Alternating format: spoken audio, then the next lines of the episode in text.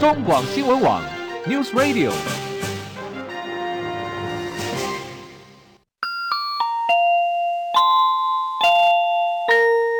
现在时间十三点整。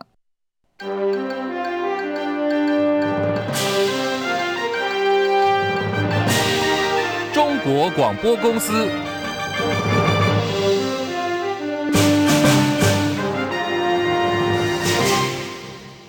各位好，欢迎收听中广新闻，我是李竹婵。龙潭园区三期扩大案引发周边居民抗争，台积电今天正式发表声明了，说经过公司评估之后啊，在现阶段的条件之下，不再考虑进驻龙潭园区三期，将持续和管理局合作，评估台湾适合半导体建厂的用地。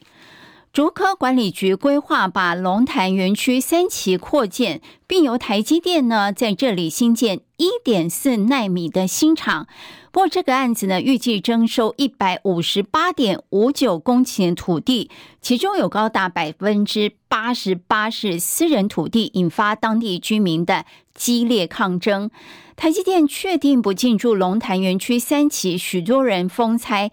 诶，台积电的未来选址哦有没有可能是高雄还是台中呢？经济部表示，台积电最先进的制程还有最主要产能都会留在台湾，这个方向没有改变，也和相关业者密切联系，不管是在哪个城市，全力支持先进制程留在台湾。AI 教父黄仁勋两天前再度旋风式来到台湾，经济部长王美花今天指出，黄仁勋再度访台可以让全世界看到台湾。那因为他是作为这个整个 AI 浪潮的呃重要领袖，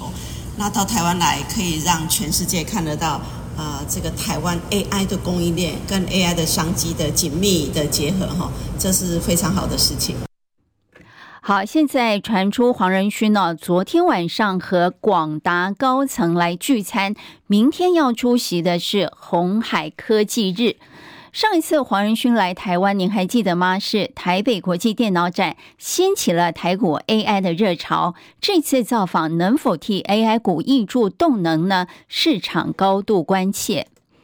好，我们就来看看台北股市 AI 股的表现好了。呃，美股四大指数收涨，台股早盘呢原本是上涨一百多点，不过部分 AI 指标股还有金融类股翻黑了，盘中涨幅收敛。目前台股小跌十三点，来到一万六千六百三十八点，成交金额两千三百零一亿。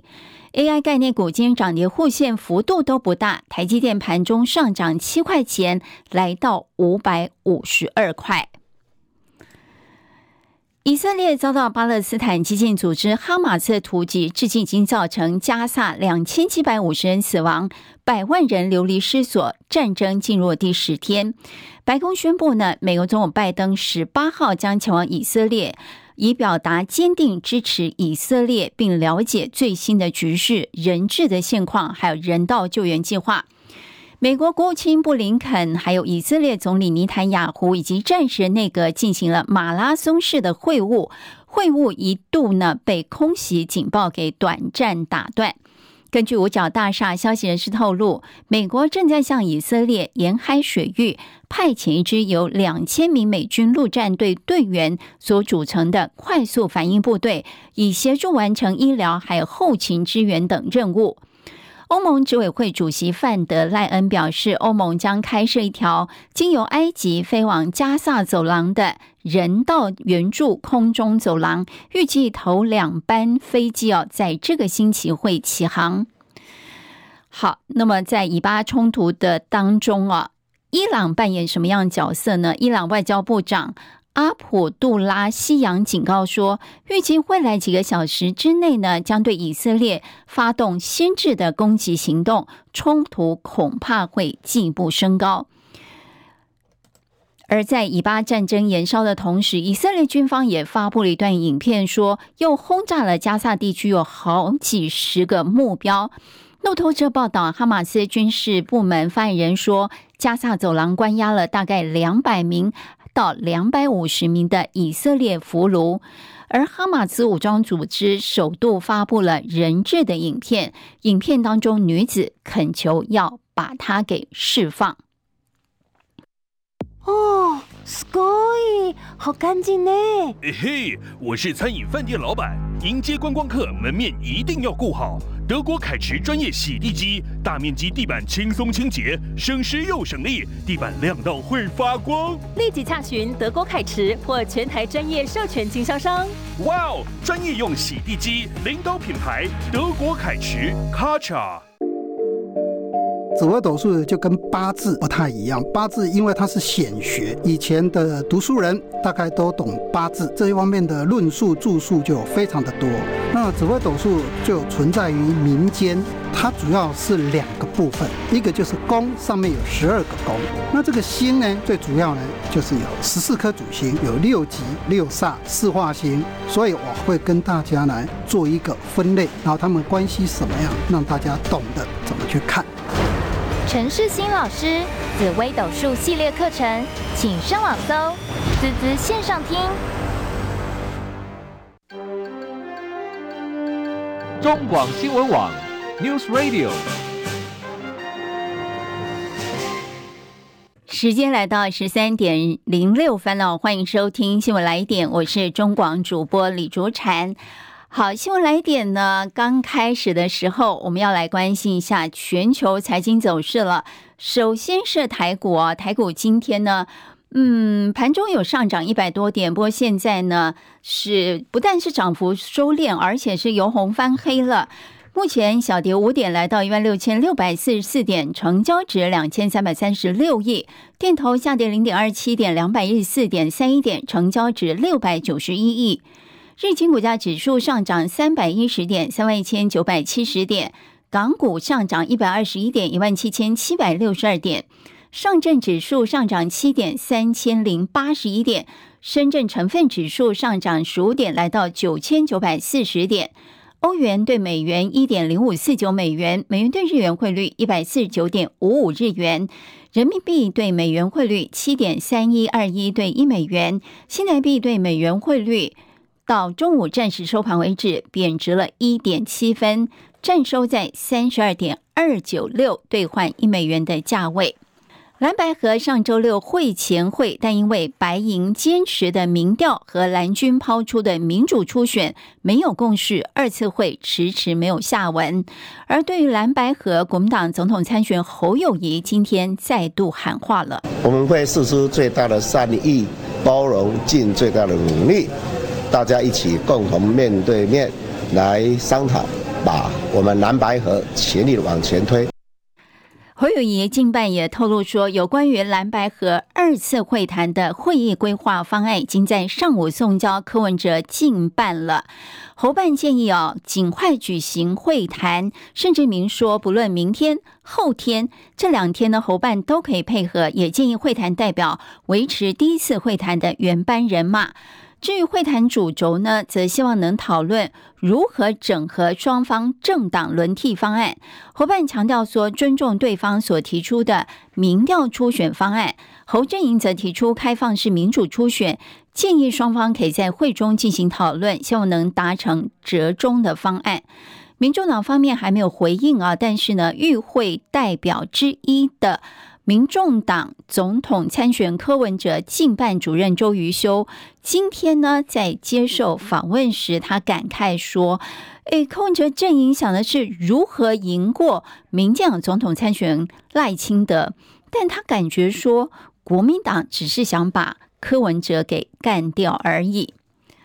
好，蓝白河的进度是持续卡关了，新党。中立立委参选人游志斌今天早上是率员前往国民党中央党部前，他召开了记者会，高喊蓝白合不要拖，并呼吁国民党主席朱立伦出面定出国民党和民众党的合作时间表。游志斌制作超大双的蓝白拖，他表示主流民意根本不在乎谁当正谁当副，只要能下架民进党的目标就好。他说：“比民调最直接的方式，如果呢继续拖下去不合作的话，国民党将成为千古的罪人。”美国在台协会理事主席罗森伯格就任后三度访问台湾。昨天下午呢，他是拜会了蔡总统，已经和民进党总统参选赖清德相约在桃园体验客家文化。罗森伯格昨晚也前往新北市美术馆和国民党总统参选人侯友谊再度会面，而侯进办呢是在上午才披露了这项行程。侯友谊在脸书贴文提到，他很高兴，相隔不到一个月又和老朋友见面。他说，透过新北市主办的二零二三台湾设计展，让美国好友看到台湾丰富多元的设计能量。美国人权基金会创办人兼执行长哈佛森拜会立法院长游锡坤，宣称过去啊曾经遭马政府下封口令，要求演讲不要批评中国。回到饭店，又被通知你已经被退房了。对此呢，行政院长陈建仁接受访时，他跟马英九喊话，他说希望马英九跟哈佛森做最好的说明。啊，我们欢迎啊理念相同的国际人士来到台湾，而且也确保啊每一个人在台湾的言论自由。那至于相关的啊误解呢，我也希望啊马前总统呢能够多听听这个哈佛森呃创办人呃他的感受跟。呃，跟他做最好的说明，我想这样才能够啊彰显台湾是一个言论自由的国家。另外，我们昨天也知道，陆客今年来台确定跳票了。交通部长王国材昨天首度坦言，原本以为下半年会好转，但透过管道去了解，两岸陆客今年都不会进来，要看明年了。呃，行政长陈建仁今天也强调说，目前呢来台观光人数已经达到四百六十万，距离目标很接近了。陆客方面也都有释出善意，可惜还是没有收到讯息。我们也释出了很好的善意。呃，举一个例子来说，我们也开放国人呢，呃，到赴呃大陆呢来做呃自由行，而且也开放我们的、呃、年轻人呢到大陆去就学。那我们也透过适当的管道呢，跟。呃中国呢，来表达啊我们的这个相关的官方的这个方案，呃，希望能够呃平等互惠哈，然后呃大家能够来共同来开放，但是很可惜，我们到目前为止仍然没有接到啊任何一个讯息。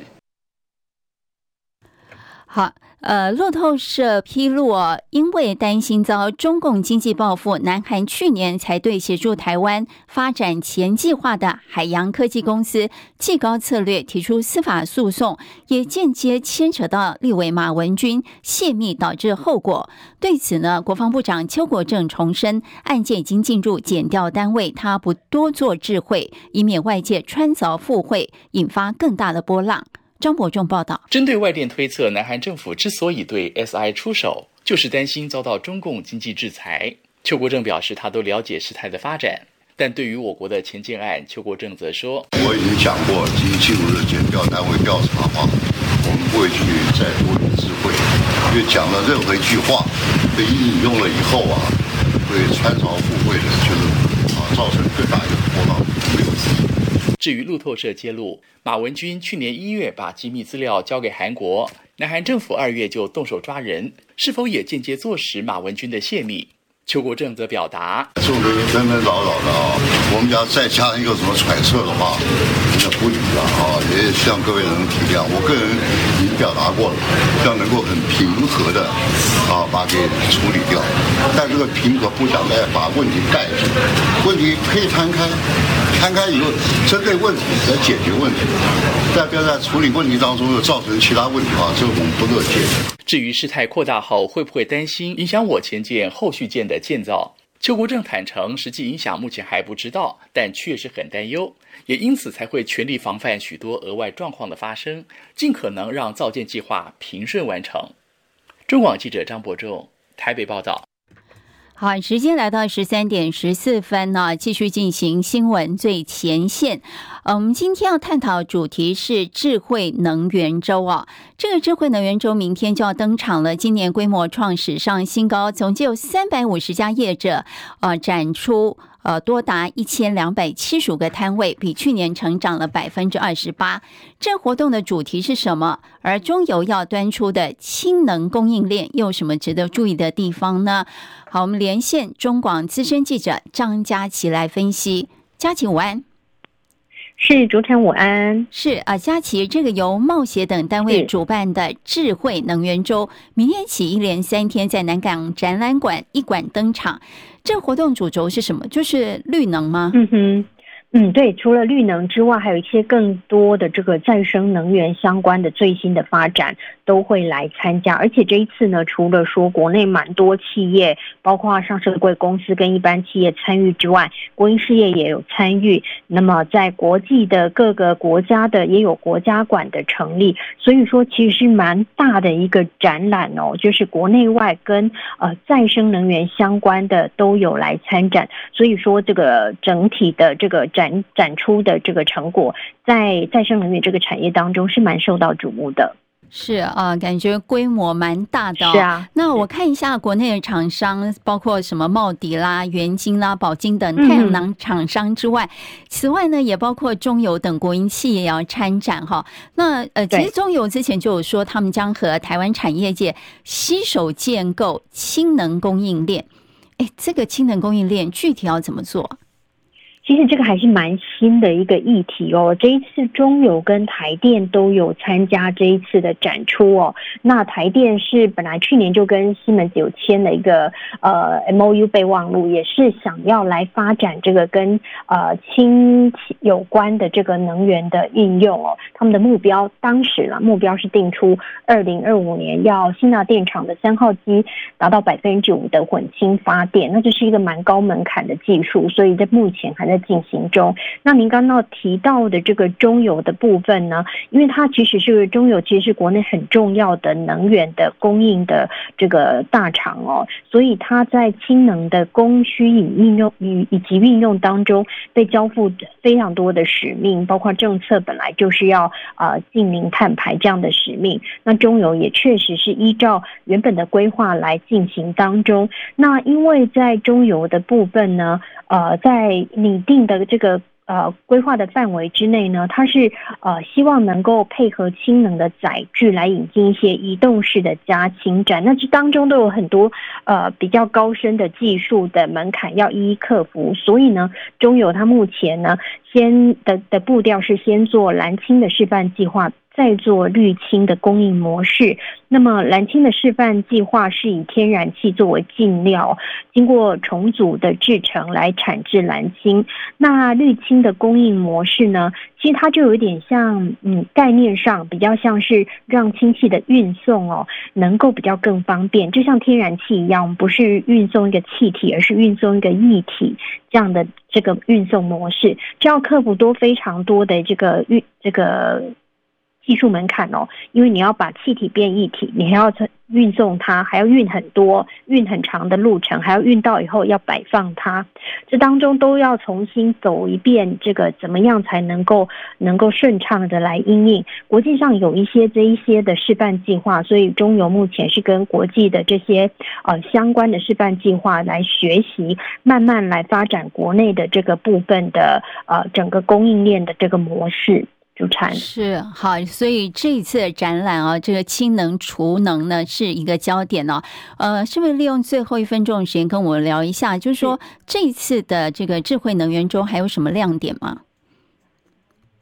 呃，其实除了在中油台电会有公益事业的这个展示之展出之外，其实很多国内的公司提供了跟呃碳节能减碳有关的一些解决方案。或者是模式，例如像台达电，它就有低碳电网、低碳厂、低碳厂办要用的一些相关的电源供应以及一些解决方案。那么在风电的部分，其实这一次非常多的国际风电的厂商来参展，所以就会有跟离岸风电相关的这个呃最新的技术来现场展出。那至于国内还有其他比较呃。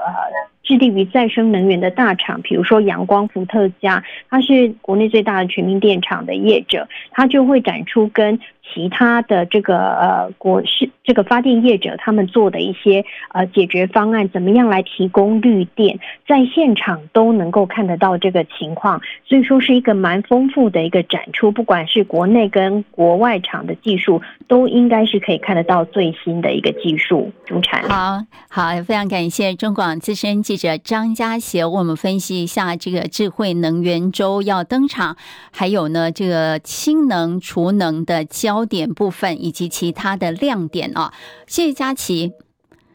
好，时间来到十三点十九分呢、啊，呃，我们要来看到的是。深陷俄乌战争泥淖，而且遭到国际刑事法庭通缉，很难出国。俄罗斯总统普廷啊，他借着大陆庆祝“一带一路”倡议十周年的机会，今天呢，他前往北京，和他口中亲爱的朋友谁呢？当然是习近平会面了。北京方面表示呢，在这一次“一带一路”论坛当中，中方视普廷为主要宾客，普廷呢将和习近平找时间单独来会谈。好，在比利时布鲁塞尔的部分呢，发生一个恐怖攻击事件，是以瑞典公民为目标，有两名瑞典人遭到枪击丧生，枪手在逃。而在当地所举行的欧洲国家杯呢，会外赛因此而取消，而布鲁塞尔的恐攻也升级了。请听戚海伦报道。